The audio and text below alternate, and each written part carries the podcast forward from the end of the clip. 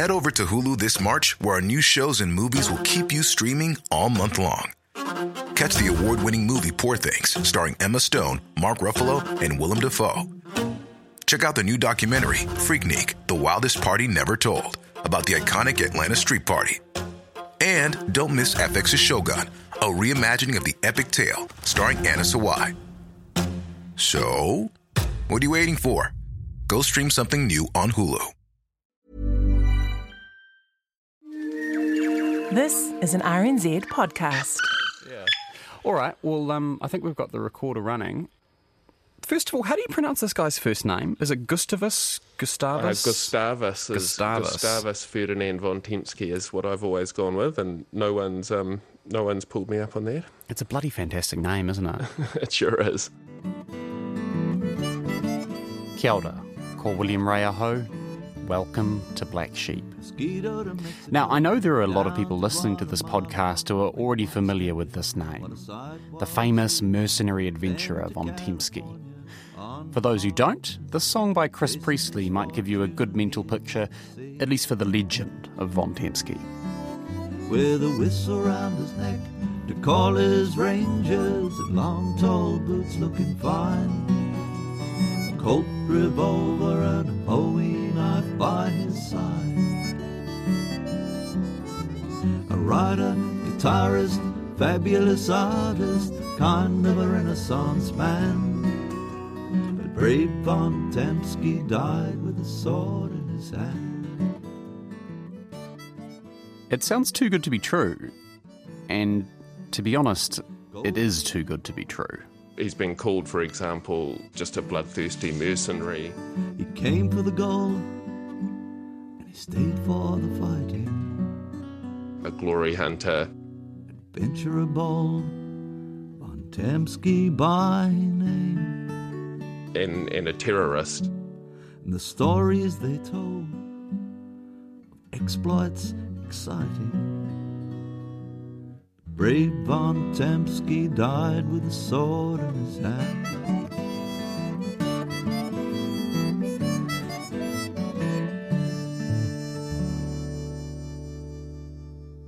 Gustavus von Tempsky was a genuinely amazing man, but he had a dark side. And until relatively recently, that side was mostly ignored. Most of what you'll hear about him is the kind of stuff in that song the heroic romantic von Tempsky. In the next couple of episodes of Black Sheep, we're going to look at both sides of that story. Von Tempsky was born in 1828. He came from Prussia, a country which no longer exists.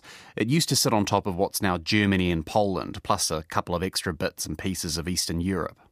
The Von Tempskys were a military family, hereditary knights whose ancestors fought Genghis Khan's Mongols, and Gustavus was trained to be an officer from a young age. Here's Andrew Moffat, a writer and researcher at Puke Ariki Museum in New Plymouth. He was put through uh, a junior cadet school, I understand. So um, basically, being fitted out for a military career, um, along with a bit of classical education thrown in, his destiny was set pretty early in life, I guess. But he decided what just wasn't for him. He, he had the travel bug. Certainly, he headed off uh, out of Prussia um, when he was he was still pretty young. In fact, he was still a teenager. When he turned 18 years old, von Tempsky joined up with a group of Prussians planning to set up a colony in another country which no longer exists, the Mosquito Kingdom. It stretched along the east coast of what's now Honduras and Nicaragua in Central America. The Mosquito Kingdom was a bit of a weird place. It was originally named after a local tribe of Indians called the Miskito. That's M I S K I T O. But for some reason, someone decided to change the spelling so it matched the blood sucking insect. By the time von Tempsky arrived, the Mosquito Kingdom was a British protectorate, and there were a bunch of white colonists living there from Britain and Germany. Also, the whole country was a bit of a basket case. Its government was essentially bankrupt, its military was a complete disaster.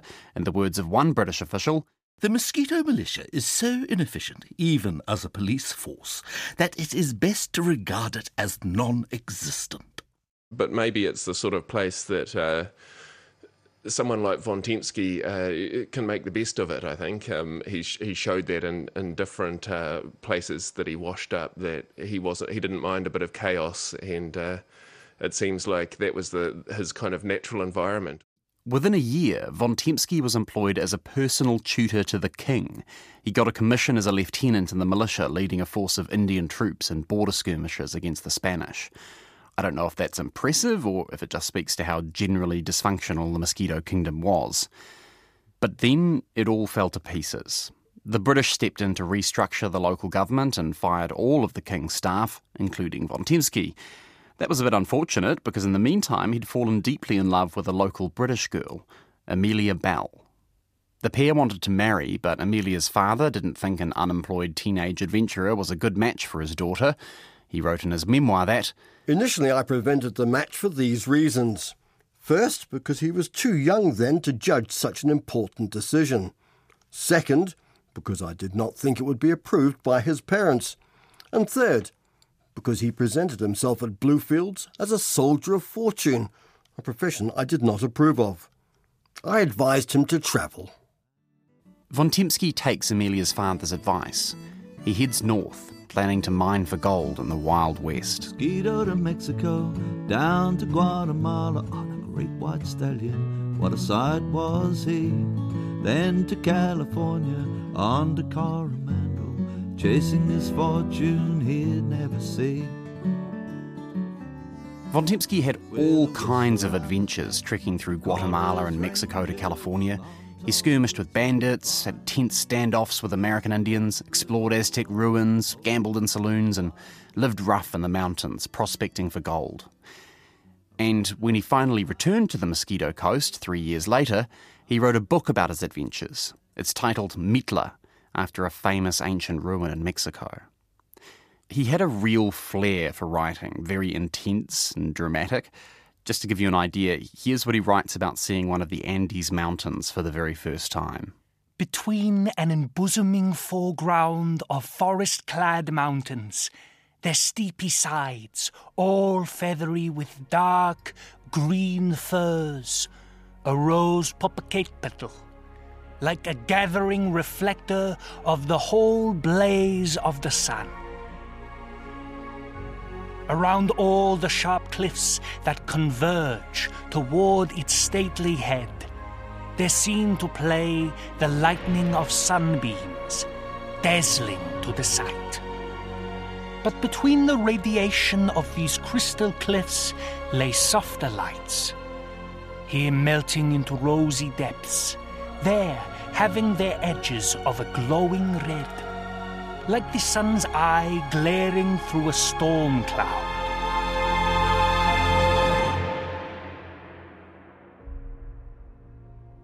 Von Tempsky's writing is all like that, by the way. He was a pretty intense dude. Anyway, once he got back to the Mosquito Kingdom, Amelia's dad seemed to think he'd grown up a bit and gave us permission for the pair to marry. They went back to the UK for a while and then on to some more adventures on the goldfields of Melbourne, started a family along the way too. Von Tempsky actually made a bid to lead an expedition trekking all the way across Australia, but he was turned down, which is probably lucky for him because when that expedition finally was launched, it failed spectacularly and seven men died. Instead, Von Tempsky headed for the goldfields of Coromandel.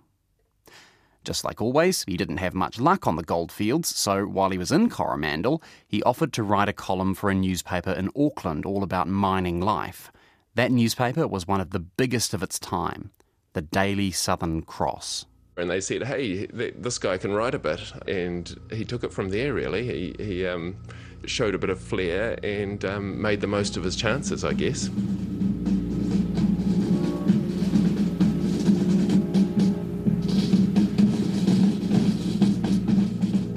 But Von Tempsky didn't just write about mining. He also talked about the really big news of the day. It's 1863, and tensions are growing between the British colonial government and Maori in Waikato. We've talked about this war in previous episodes of Black Sheep. If you're interested in hearing more about the forces behind it, then go back and listen to our episode on Thomas Russell. Von articles in the Daily Southern Cross were thrilled about the prospect of war. It had to come one day or another. Other countries are first conquered, then civilized. Here the reverse has been tried and failed. The greater number of us will not grudge the price asked. The cause of reclaiming a heaven blessed country from the ill directed guidance of savagedom is as noble a cause as a man may wish to fight for. We'll come back to von Tempsky's attitudes towards Maori a little bit later on, but he wasn't just driven by a dream of reclaiming the country from savagedom. For von Tempsky, war meant money. We've already mentioned he wasn't having much luck mining for gold. At first, he tried to get money from the government to set up a local militia in Coromandel. When that was turned down, he offered to work as a war correspondent for the Daily Southern Cross. The newspaper agreed, and von Tempsky was embedded with a new elite unit in the British Army the Forest Rangers. Von Tempsky went out on patrol with this elite unit, marching miles into the Hunua Ranges through driving rain.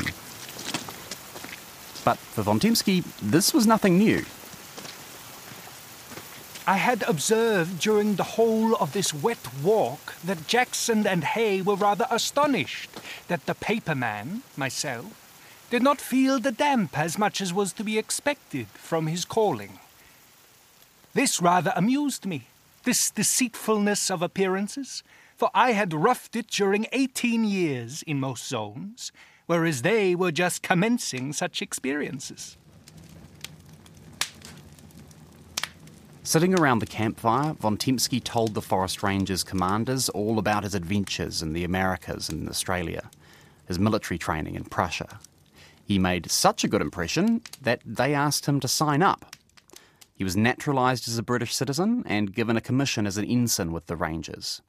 It was literally better than he could have dreamed of. Not only had he become a true soldier of fortune like he'd dreamed of as a teenager, he was leading an elite unit with a vital role in the war. Here's Waikato war historian Vincent O'Malley. They were specifically established as a crack unit, um, mm. an elite unit, um, and they had something of a reputation for being quite ruthless in their work. A, a major focus uh, for the Crown Forces is um, securing the Great South Road, which is under constant threat of attack from Māori who are taking refuge in the Hunua Ranges, and a lot of the road is heavily timbered, and so very, very easy to, to ambush. And there are even stories of parties of um, troops who are sent out to protect people who, who are making sort of emergency repairs to the road being ambushed themselves. Hmm. Um, and so the forest rangers are, are kind of their, their, first major focus is on that area in, in South Auckland along the Great South Road and securing that so that uh, supplies can be, be sent further forward mm. to the front. The idea of the forest rangers was to beat Maori at their own game, fighting out in the bush at close range with ambushes and raids.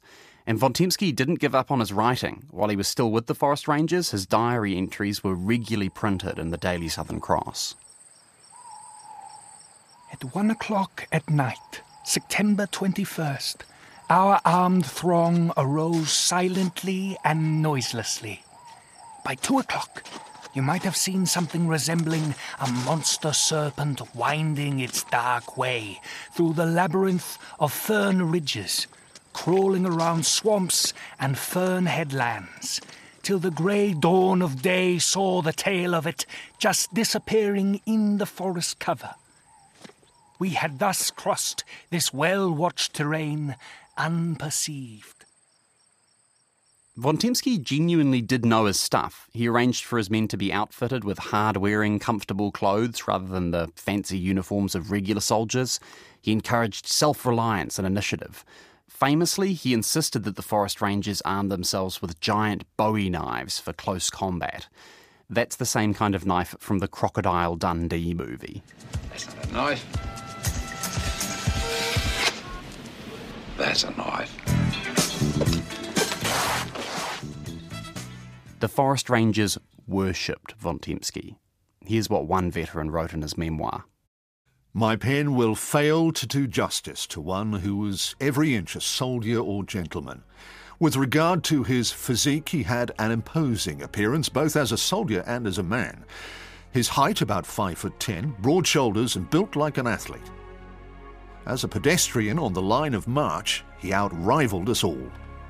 After a fatiguing journey lasting the best part of a day, he would order a halt, leave us somewhere snug in the charge of his subaltern, and then march off by himself, perhaps some 10 or 12 miles, and we would pick him up the next morning.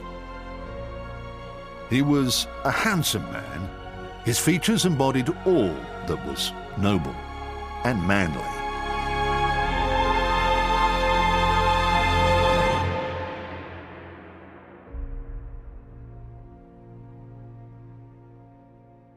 But this is where the story starts to get darker. We've talked a fair bit about the Waikato War in previous episodes of Black Sheep. It features a long list of atrocities and injustices for Maori in Waikato.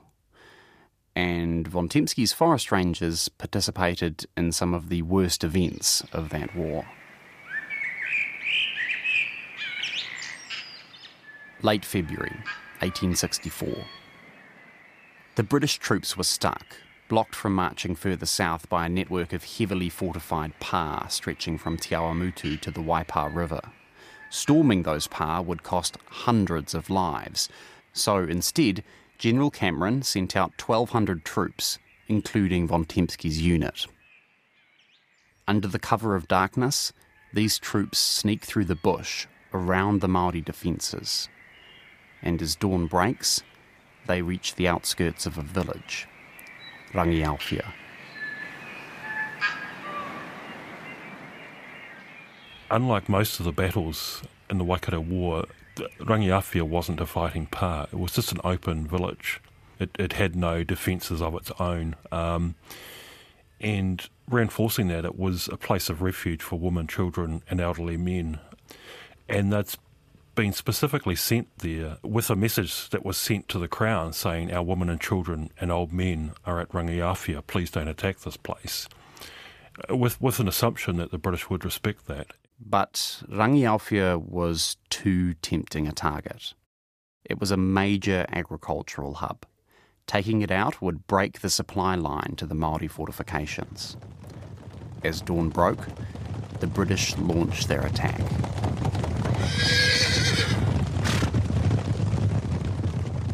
You can imagine the scene: the cavalry charging into this open village, um, uh, uh, and you know people fleeing and running, screaming for their lives. It's a very chaotic and confused situation.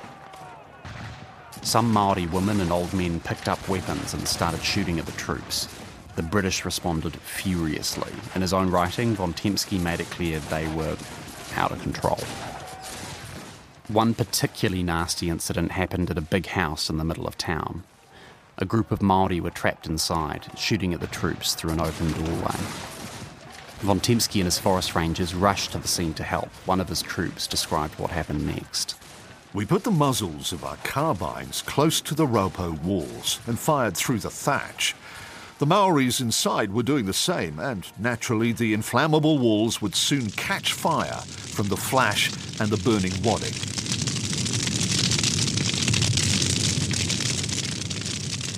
By the way, not everyone agreed this whare caught fire by accident. Von Tempsky himself, along with three other witnesses, wrote it was burned on purpose. And Vincent O'Malley says that's probably the more believable scenario. On the one hand, if you hadn't personally witnessed the torch being deliberately set ablaze, it might be a natural assumption to make mm. that it was an accident. On the other hand, why would you, as von Tempsky did, incriminate your own side by fabricating the story that it was a deliberate act to torch these whare? And so I think that the, the version that, that this was something that happened deliberately and it was a premeditated act is um, is very credi- credible and stacks up completely. Either way, what happened next is the really horrific bit. One old man walked out of the flames. A cloth was wrapped around his head to keep off the smoke. His hands were raised in surrender. Here's how von Tempsky described what happened next. Spare him! Spare him! is shouted by all the officers and most of my men. But some ruffians, and some men blind by rage at the loss of comrades, perhaps, fired at the Māori.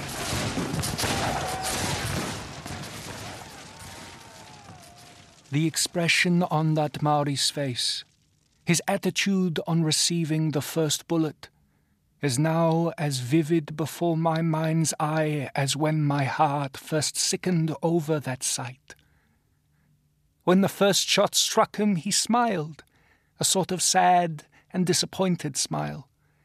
Then, bowing his head and staggering already, he wrapped his blanket over his face and, receiving his death bullets without a groan, dropped quietly to the ground. Von Tempsky says two other men tried to fight their way out of the whare. Both were gunned down. The next day, the bodies of seven Maori were found inside, including a young boy. Von Tempsky's explanation is that this is just the normal kind of thing which happens in war. Mistakes are made, troops lose control, civilians get caught in the crossfire. But he ignores the wider context of Rangiaowhia, the fact that Maori leaders had told the British in advance that this village was a refuge for women, old people, and children. He doesn't mention that the British had promised not to attack undefended civilians and that Maori had left Rangiaowhia undefended because they believed them. Maori leaders wouldn't make the same mistake again. The next time they met the British in battle, they made sure to keep their families close. And unfortunately, that led to another slaughter the siege of Ōrākau. You might also have heard it called Rewi's Last Stand. By late March 1864, Māori were on the retreat, but for a variety of reasons, they decided to make a stand at Ōrākau Pa. 300 Māori, about a third of them women, were surrounded by 1,400 British troops, including Von Tempsky and his forest rangers. During the course of the three day siege, Māori inside the pa very quickly run out of um, food, water, and ammunition, and it's a crisis. So, on the 2nd of April 1864, um, the British um, sent a message into the pa um, to ask whether they are prepared to surrender, and, and they famously replied that they'll fight on forever, forever, and ever. And a second message um, is sent into the pa asking if, if, the men are going to fight on, whether the women and children will, will come out to safety. Um, and, and, the response is that the women and children will die with their men. But Ōrākau wasn't 100% encircled. There was a small gap in the lines on the opposite side of the pa from the artillery, so shells which overshot the pa wouldn't hit British troops camped behind it. It was exactly the kind of opportunity the defenders were looking for. On the 2nd of April, 1864, they made a break for it. It's quite a foggy day, and the British are a bit unsure at first what's happening, but they see the people from the pa leaving, not, not running initially, but in a group, huddled together with their most important figures um, in the centre of that group. And as the Māori get closer to the British lines, that they, they start to run. And that's where the really horrific things happen. Von Tempsky ordered his troops to open fire on the Maori, then gave chase as they ran for their lives. They began to drop under fire very fast. Our wind and stamina began to tell after the first three miles. Many a lagger was shot after having given us the last desperate shot of his barrel. For six miles we followed our prey. The last natives were three or four trotting along the top of a distant ridge. Signs of a declining day and a bugle sounding the return made us relinquish further pursuit. So, Von Tempsky plays up the heroism of this pursuit a lot in his writing. There's a lot about the athletic ability of his men outrunning horses through gullies and swamps. But the next day, he reflects on the darker side.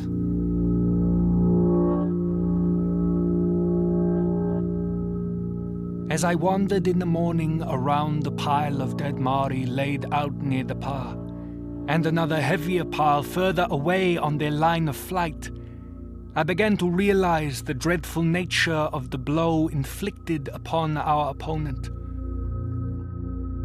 Of 300 men in the pa, only 100 had escaped, and even of those, perhaps many were wounded. We had but few prisoners, and all were badly wounded. The rest of the 200 casualties were corpses. I was sorry to see both among the latter and the wounded prisoners some women. The fearlessness and devotedness of the Māori women led them invariably to expose themselves in a way that where the bullets fly thick, it is almost impossible to avoid accidents.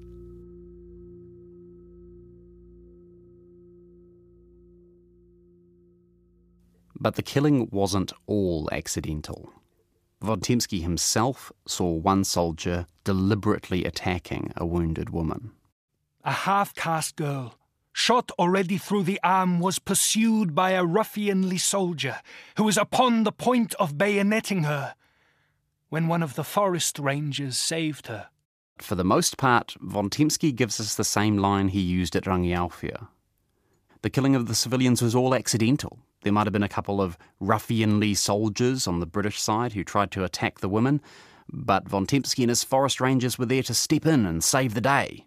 von Tempsky is, is careful to, to um, always describe his own actions in the best possible light. Um, the likelihood is that there were many um, women who were killed in cold blood at Ōrākau and probably also Rangiaowhia as well. That's certainly a strong part of the um, the oral traditions, the oral histories um, of these conflicts. And this is a source of enormous anger and bitterness for Māori afterwards because the Crown had been telling Māori to fight in a, in a so-called civilized way, just like the British did. You know, don't bring your women and children into the fighting power and so on, and, and, and act like British officers and soldiers would, only to be met with what to them were these very savage and barbaric incidents. This causes enormous anger for, for Māori afterwards. They don't regard what happened at Ōrākau or Rangiaowhia as the normal course of events that would happen during war. They talk about this as being kohuru, murder,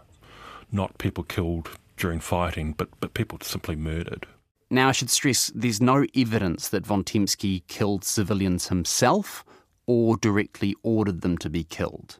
It's totally possible he was always as chivalrous towards women and wounded as he makes out in his writings. On a couple of occasions, he actually says he deliberately freed women prisoners to make sure they weren't mistreated. But as we mentioned a bit earlier on, von Tempsky had deeply racist views towards Maori, even by the standards of his time. One time he wrote that Maori seemed not to notice the pain of bullet wounds, which he claimed was a sign of an inferior organization, much too much like that of the less developed forms of animal life, to be desirable in a race of men. He held Māori in contempt. Hmm. He's, he's, very, very derogatory in his um, descriptions of Māori, and, and, he talks about the, uh, the fact that Māori need to be taught a lesson, they need to be put in their place. He writes of Māori as if they're sort of childlike and you know need to be disciplined and it's his role to do that. So, we've sort of told you a story of two von Tempskys here. There's the darker side of von Tempsky, which Vincent O'Malley was just talking about. Then there's the more heroic, romantic side, the side that's in these songs and stories. And in the next episode of Black Sheep, we're going to talk about how that image was created.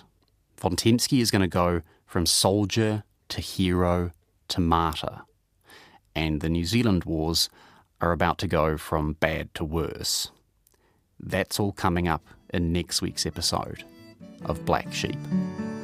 He came for the gold and he stayed for the fighting. Adventurer bold, von Tempsky by name. And the stories they told of exploits exciting. Raced and rode all over this land.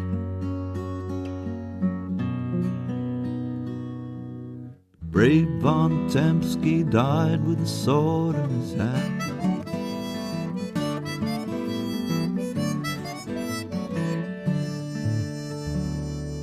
Very special thanks to Andrew Moffat and to Vincent O'Malley. For more on the Waikato War, I highly recommend Vincent's book, The Great War for New Zealand.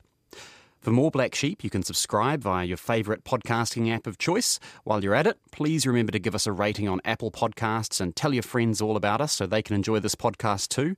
Also, RNZ has tons of other fantastic podcasts for you to enjoy. You can find them via the series and podcast page at rnz.co.nz. If you want more history stuff, then go and check out Eyewitness, which tells tales from history through the eyes of people who actually saw it happen. Black Sheep is written and presented by me, William Ray. Our executive producer is Tim Watkin, and our sound engineer is Phil Benge. Our voice actor for Von Tempsky is the fabulous James Kane. We also had help from Duncan Smith, Giles Beckford, and Simon Dickinson. Botox Cosmetic, onabotulinumtoxinA, FDA approved for over 20 years. So, talk to your specialist to see if Botox Cosmetic is right for you. For full prescribing information, including boxed warning, visit BotoxCosmetic.com or call 877-351-0300. Remember to ask for Botox Cosmetic by name. To see for yourself and learn more, visit BotoxCosmetic.com. That's BotoxCosmetic.com.